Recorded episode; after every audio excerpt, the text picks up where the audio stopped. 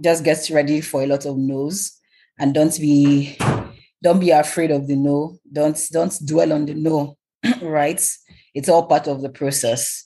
Um, I know it can be a struggle, especially being human beings, right? When you set your mind on something and it just doesn't come through, right? Just keep pushing, keep pushing. That's yes will definitely come. That's one one one thing that can change everything will definitely come.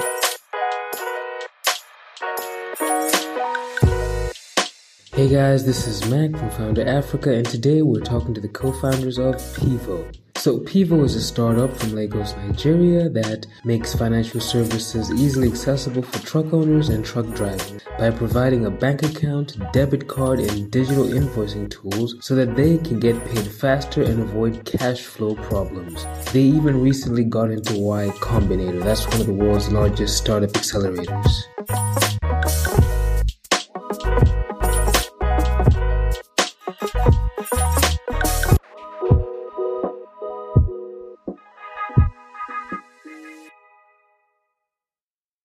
How did you guys come up with the idea for Pivo and what were you guys doing prior to launching your startup? Um, I'll talk a bit about what I was doing before the startup, have Ijeoma do the same, and then we can just dive into how we came up with the idea for Pivo, right? Um, so before Pivo, I was working at um, another technology company called Kobo 360. Kobo 360 is a logistics marketplace for Africa and I was working as the head of port operations at the time. Um, and yeah, that's that's essentially what I was doing. Um, while also, I mean, before working at Kobo, I had launched a previous startup that was in the logistics space. What we were doing was on-demand delivery. Um, and that interestingly enough got acquired by Kobo 360 because we were using smaller assets like bikes, uh, mini mini tricycles, and then we wanted to sort of like move into using larger cargo for the larger assets for delivery. So trucks vans and the like. And we got acquired by Kobo. Um, before that before my very first foray into the startup space i worked as a consultant for the electoral commission um, of nigeria just essentially helping the commission use technology to help make the electoral process more efficient um, and yeah, that's a bit about what I was doing uh, before I started uh, Pivo with Ijeoma. Um, so Ijeoma, do you want to talk a bit about your, your background as well? Great. So hi, Macphil. Uh, my name is Ijeoma. Um, prior to Pivo, um, I had close to a decade of experience in the legal space, trained, qualified as a lawyer in Nigeria, you know, first three years worked in law firms and, you know, grew through the, or rather rose through the ranks. Um, while I was doing that, I had my own private law firm where I had my own clients. Um, again, while I was still doing that, I got poached and hired to work in one of the largest civil engineering companies in Nigeria as their in-house legal counsel. And I worked in that role for about six years. everything had pretty much been, you know, traditional in that sense. Um, around that time, too, uh, most of my clients were, you know, startups. I was helping them get incorporated, helping them with their due diligence, helping them negotiate their deals with investors and the likes, uh, which made me curious about, you know, what else I could do as a lawyer in the tech space apart from the paper pushing. Um, luckily for me, being friends with Nkiru and you know having having a lot of friends too that already in the tech space, um, a particular friend of mine was very instrumental to, you know, changing the trajectory of my life. Basically, he was like, you know, you're always asking me about what tech is all about. Come and see what this tech is about. You know, my my my office has been commissioned by the MacArthur Foundation to build out a software to um, track retail corruption in the administration of criminal law in Nigeria. And um, yeah, I was brought on board as a lead processes consultant for that project which was around like 2015 to, I worked on it for three years, 2015 to 2018. And um, that's where I, I, I, had that, you know, firsthand experience of what building software was all about, you know, literally building something out of nothing. On the one hand, I was working with the developers, helping them build out the use cases, you know, screen, you know, processes flow and the, and the likes to help, you know, build out the software. On the other hand, I was more or less like, you know, um, training any user that would have to you know use the software, getting their feedback, going back to the developers to tell them, okay, this is what our users are saying and the likes. Um, so after that, I decided I was going to get my master's in you know software development, and um, yeah, I went ahead to get my master's in software development, and I guess I've been at the point where you know Pivo was now born. So yeah.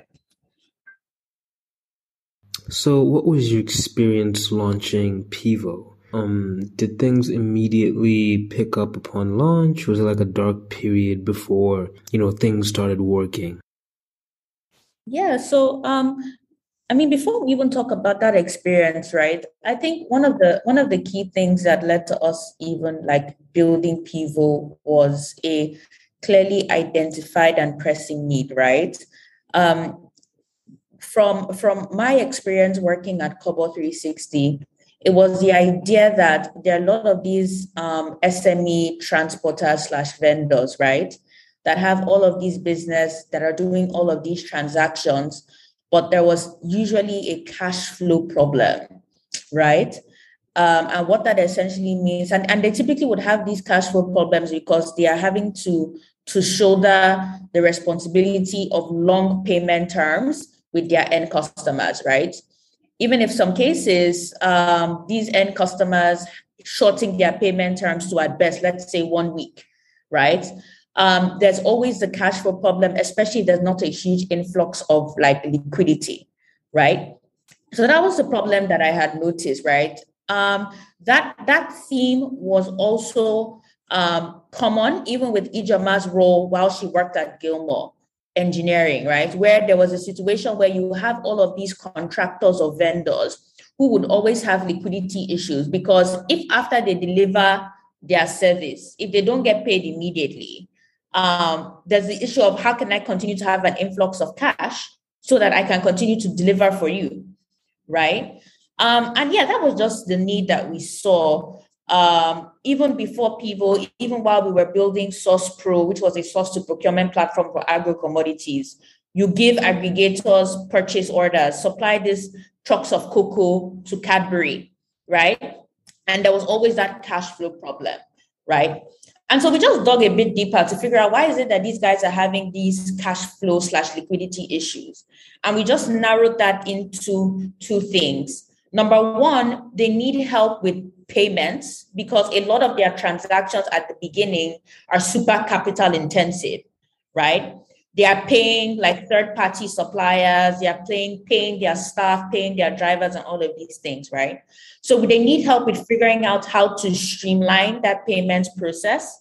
Um, and number two, they also need help with, with getting paid, right? If I deliver a service, how can you help me get paid faster by my end customer, right?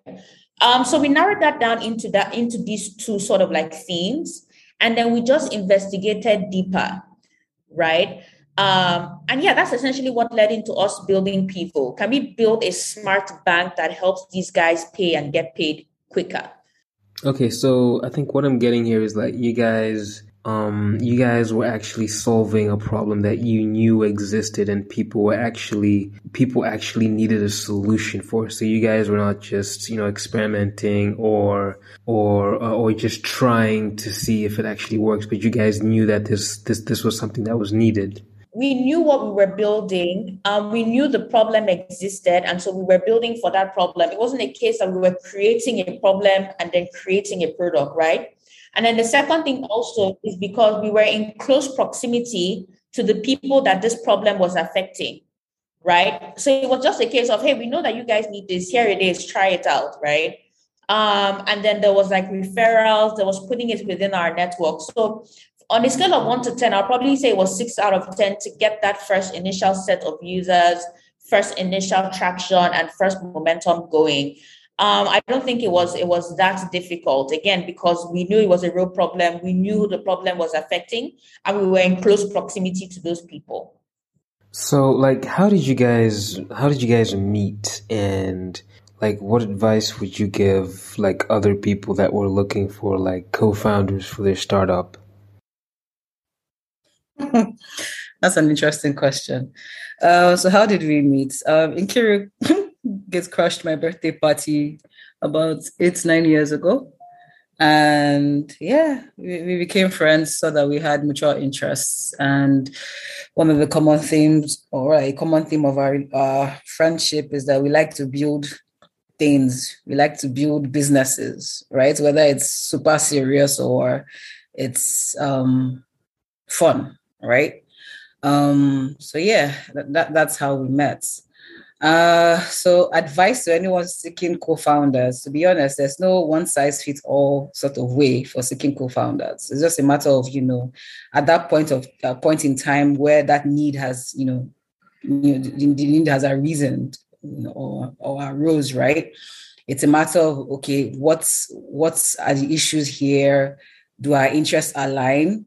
You know, um, do our various strengths and weaknesses um, are there synergies exactly are there synergies between us that can enable us you know facilitate whatever it is that you know our, our mind has been put to? So that, that's what i think you know can be applied to every situation right? But at the same time you know in a startup life especially in the tech space you know the the founders or the co-founders you seek are probably ceo cto ceo and you know basically the c suits right? And again i think I have been lucky with Nkiru, and well, rather we've just be lucky with each other in that, you know, we we seem to have possessed a little bit of everything, right? So in as much as we don't have certain roles filled yet, but permit me to be religious right now. By the grace of God, we've been able to like pull through and you know, you know, be pulled in different directions and still get the work done. So my advice to any founder out there looking for a co-founder is, you know, at that point in time, what do you need?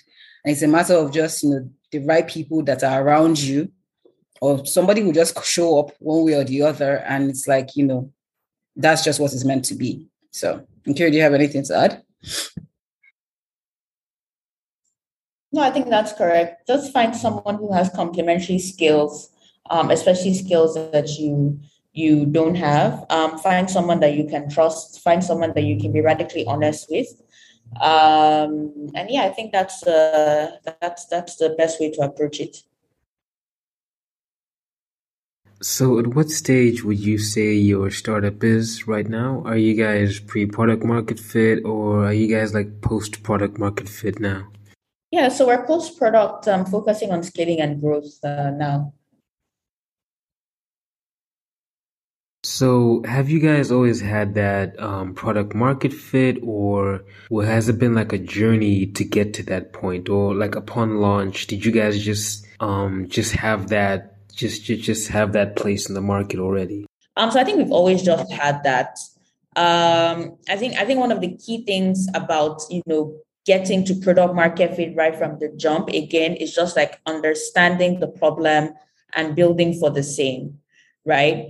Um, yeah, and I, and I think that's essentially what it is. Um, I can give an example of another company that you know right from the jump had product market fit, and that was Paystack, right? You understand that a lot of these business need to collect payments online, and that infrastructure just doesn't exist, right? And so you build that, and then there's the stickiness, and then there's the there's the multi, multi multiplication effect, right, of that stickiness. Um, so I think we've, we've we've we've always always had that. So, how did you guys get into YC? Uh, that's that's an interesting question. Um, you know, literally, we we we with Pivo, we even had to apply twice. Um, but we got in on the second application. Um, I know a lot of people give a lot of cliche advice, also because I've I've seen, read, and watched a lot of that cliche advice that says, "Oh, just have traction." Um, you know, just know how to sell your story, be solving a big problem, and blah, blah, blah, blah, blah. Right. Um, but to be honest, I think when it comes to YC, um, I think one of the real hacks is to get apply to YC when you don't really need it, right? Um, because with that, it's a case of oh, these people have actually grown their product. They're actually recording revenue, right? They really don't need us. So why don't we just back them and help them fly, right? I think one of the hacks we apply to YC when you don't need it. How do you know when that would be? Is when you have product market fit, when you are recording revenue, when your numbers are like justifiable, right? People can see your numbers and be like, wow, you're actually doing really cool shit, right? Um, so I think that's literally like one of the hacks. Number two, another hack would probably be like keep applying. If you know that you want that validation, if you know that you want that quote unquote stamp of approval, which apparently that's what YC gives, like keep applying. Apply once, you don't get in, apply the second time, you know, third time might just be the charm, right? Third time might just be the actual numbers that will blow them away. Um, and yeah, that's that's essentially it. Um, conversations around or, or tips around the application itself. Um, just be direct, right? YC doesn't want to be blown by too many words, too much mumbo jumbo. Just be direct about the problem, be direct about your solution, be direct about why you're the ones to build it, be direct about the future, be direct about why it's a big problem, and be direct about the traction you have so far. Right. Um, yeah, that's that's literally my my my advice, my two cents. Uh, is there anything you want to add? Yeah, the only thing I like to add is just, you know, again, is keep it short and simple and be clear about who your target customers are. Be clear about, you know, why YC's goal, to be honest, is to, to build the next generation of billion dollar companies. So go in or apply with that faith or that, you know, um, more or less facts and data backing up, you know, why, how you can achieve being that company. Um, and like Nkiru mentioned, again, if it's something that is important to you, keep applying. You can never tell when, you know, it will be a yes. So, yeah. so how was your experience fundraising, you know, after joining YC? Um, so after joining YC, he said, it has been an interesting, interesting journey, to be honest, because like anyone would say, or you know, and mentioned before, YC has this stamp of approval that gives you like a global um the, the, the, global stage that you you know you want your company to to be on right? And you know the the strategy changes or the table the tables turn it's not a matter of you cold emailing investors. It's not a matter of you having to chase to chase the bag right? Now literally it's the bag that is chasing you. It is the investors that are chasing you right? Um, however the advice being given is focus on your work do your work let your number speak for itself right? Um, it can be very distracting when you have like investors you know reaching out to you trying to set up meetings.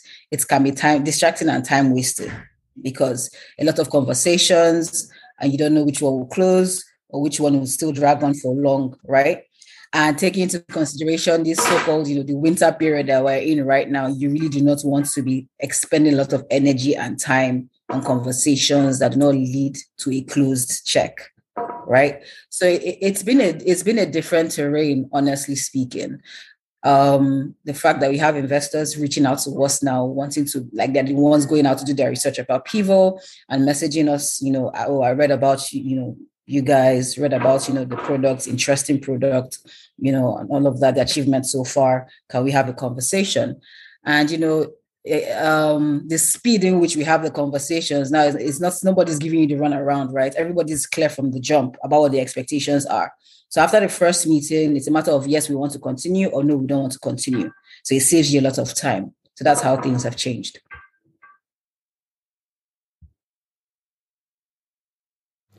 So, like, what advice would you give to like anyone that you know wants to start their own startup? Uh, I think my advice would probably be um, just start, right? Um, I think a lot of things that it, one, one mistake that people typically make is you want to wait for like perfection of your product, right? um, you want to wait till like you know yeah essentially you want to wait for perfection right before you like start and launch. You want to make sure that all the pieces all, all the pieces of the puzzle fit together. Um but literally like that is pretty much impossible right? Um number one you just build the puzzle as you grow um, number two, you build the product as you grow. The only way to build the product as you grow is to launch a product, is to start, right?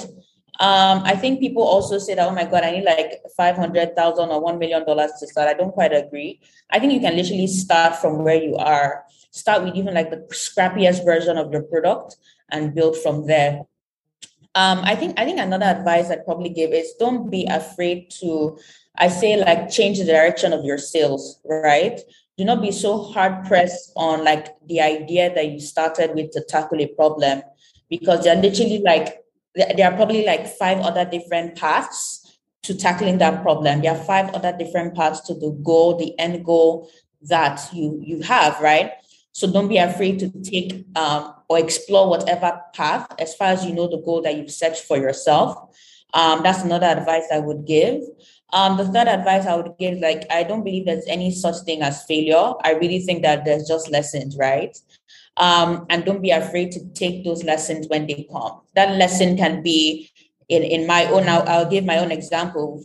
that lesson could be, you know what, stop building this startup, sell it to someone else, work for that person and learn, and then you would have the opportunity to build again, right? Um, so don't be afraid. Like there's no such thing as, as failures. There's always lessons. Even if you fail, um, like own it learn from that, right? I think that's another advice I would give.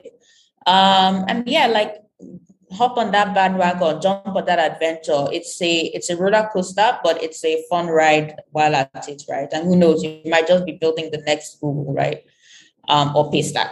So yeah, that's that's my advice. So where do you guys see Pivo in the next, you know, five years, ten years? Um, where do you like hope to take Pivo?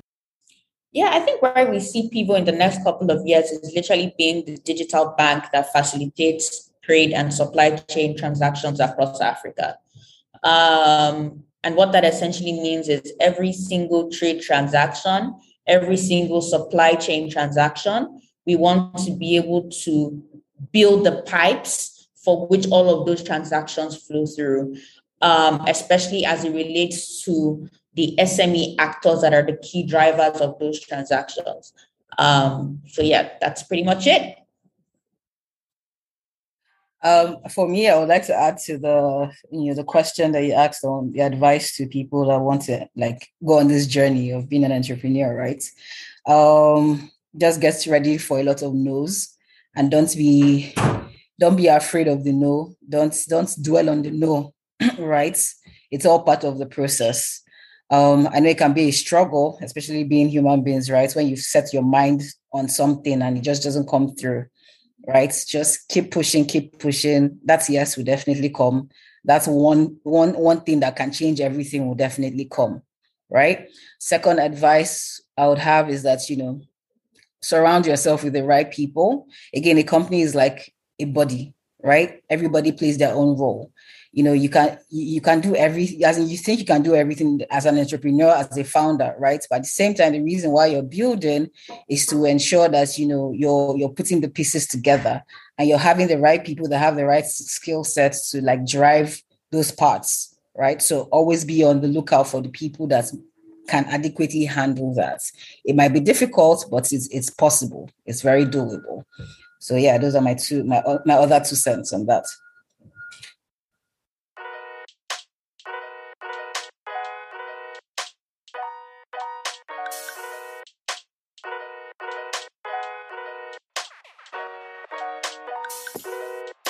Hey guys, so that's all I had for you today, and I hope you enjoyed the podcast and learned a thing or two, and I hope to see you on the next episode.